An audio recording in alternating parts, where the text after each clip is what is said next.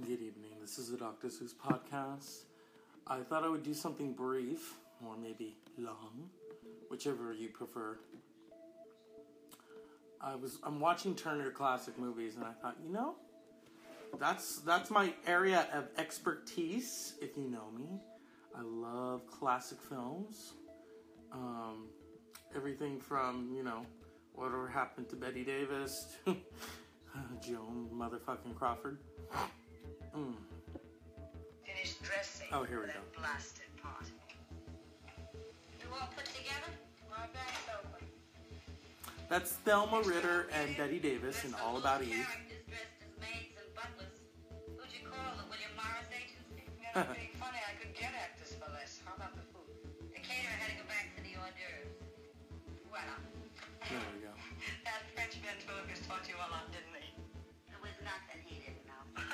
Oh my. And that's uh 19 1950? So this is my area of expertise. Okay, so here's here's the thing. When you do this, I don't think people rec- realize technology-wise, you got to be careful. Okay? I'm gonna do it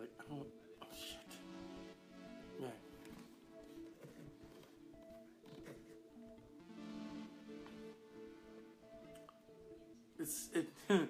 there we go. Okay, this is the Doctor Zeus podcast. I thought I would do an area of expertise that I am familiar with, which is film. And I and I, you know, we have these epiph- epiphanies, and you know, sometimes mine happen when I'm in the shower. But now, you know, I'm watching Turner Classic Movies, and um, you know, I always feel it's it's good to educate yourself on classic films, like you know, paintings and um, hmm I know you don't want to see that. Ooh, that's how long I've been recording. Okay, see, TCM has wine now, but um, I don't like being on camera. I used to a long time ago. Um, my area of expertise basically is film and and history.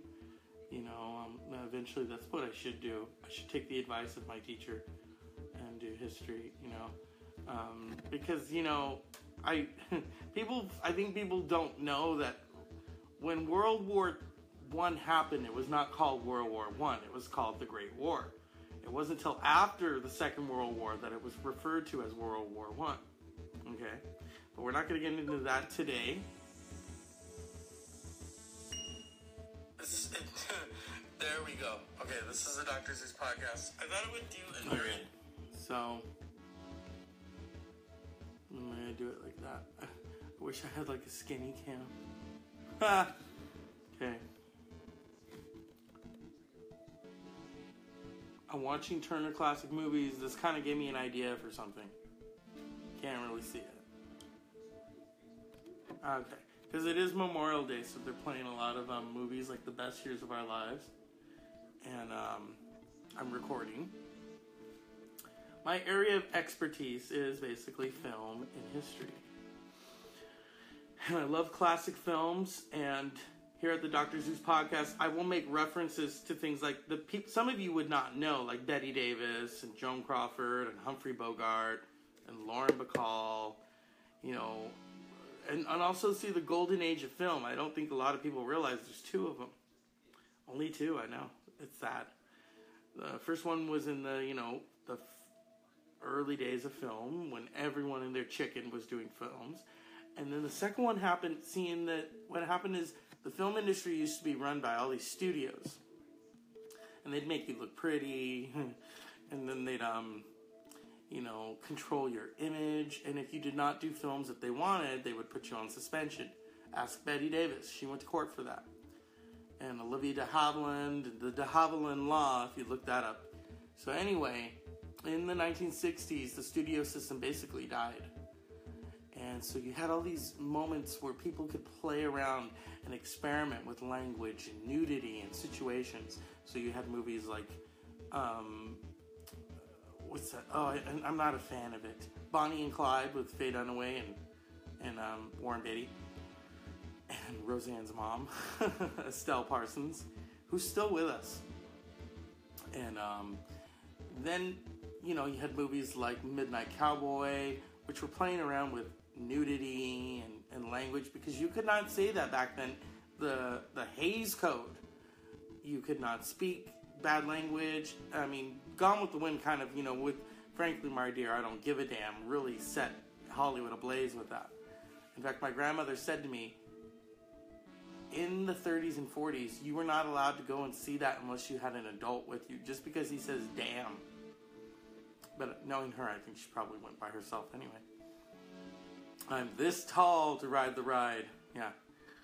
Um, but in the 1970s, that is the second golden age of film because you have people like Martin Scorsese, Francis Ford Coppola, um, what was the other one? Um,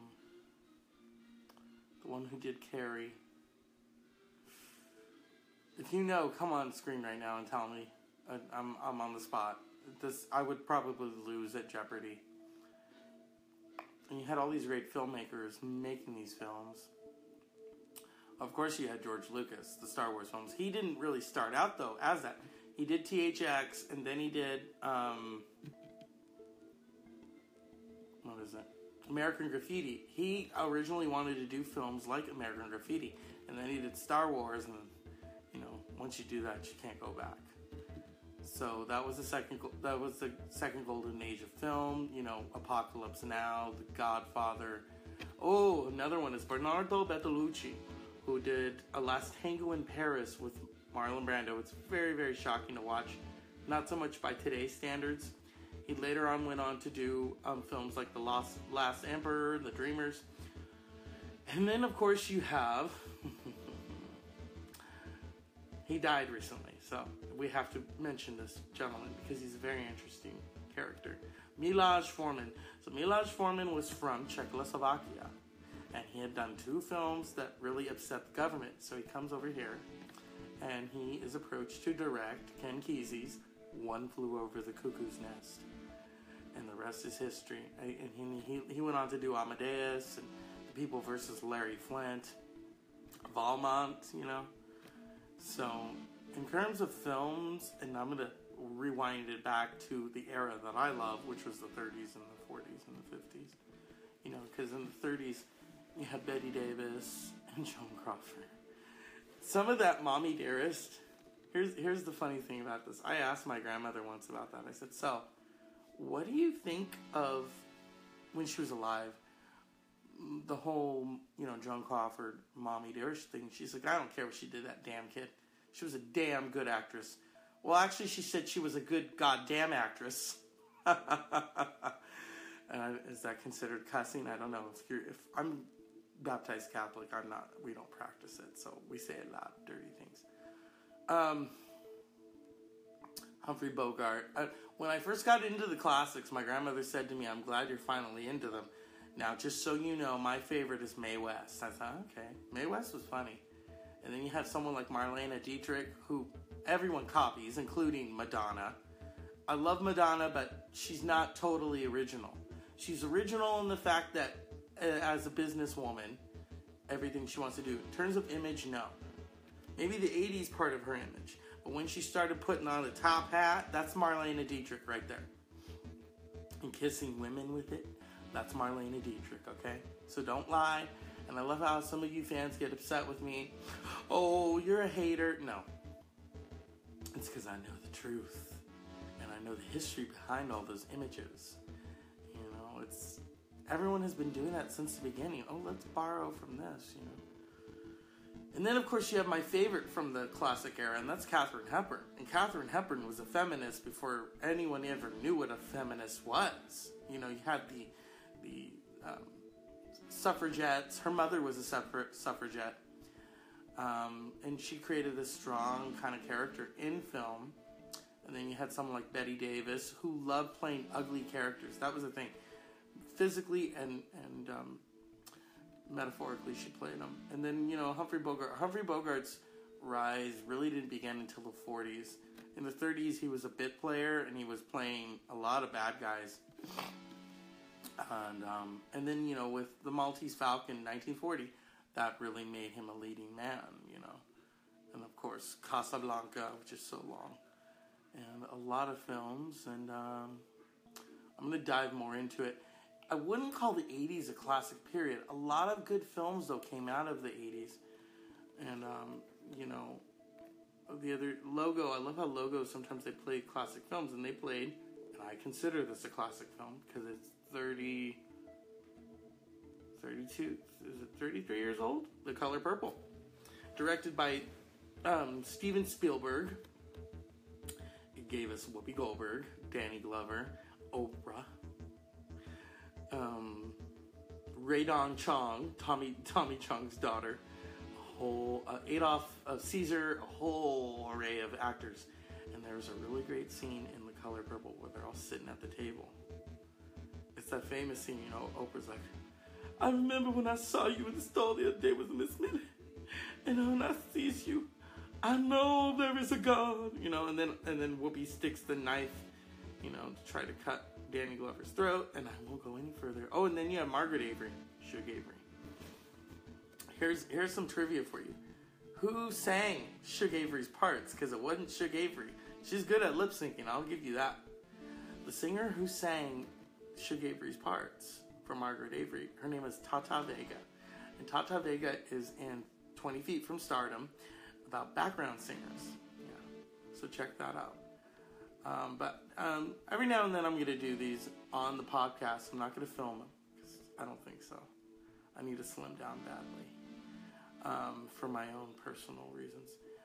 Um, but classic film, you know, I'm going to dive more into it in terms of like image and then the Hays Code comes in because they used to do films that were really scantily clad with uh, Jean Harlow and um, uh, Barbara Stanwyck, and of course Cary Grant. Cary Grant and um, Gary Cooper. I used, as a kid, I would get them confused because I was like, "Is it Cooper Grant?" No. And then you had people like John Wayne who didn't see all of these people that we know now. They their their real spotlight didn't begin until a certain year. John Wayne's didn't begin until I think 1939 when he did Stagecoach. You know.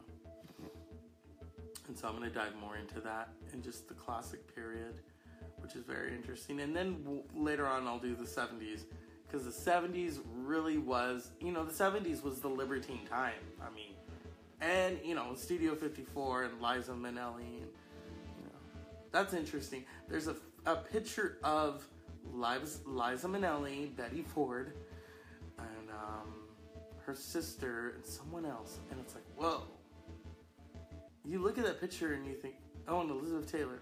Everyone in there went to Betty Ford. Everyone, even Betty Ford. That's some shit. So this is the Doctor Zeus podcast, extended edition. and you know, as Whitney would say, "This is from me to you," and uh, yeah, I will always podcast.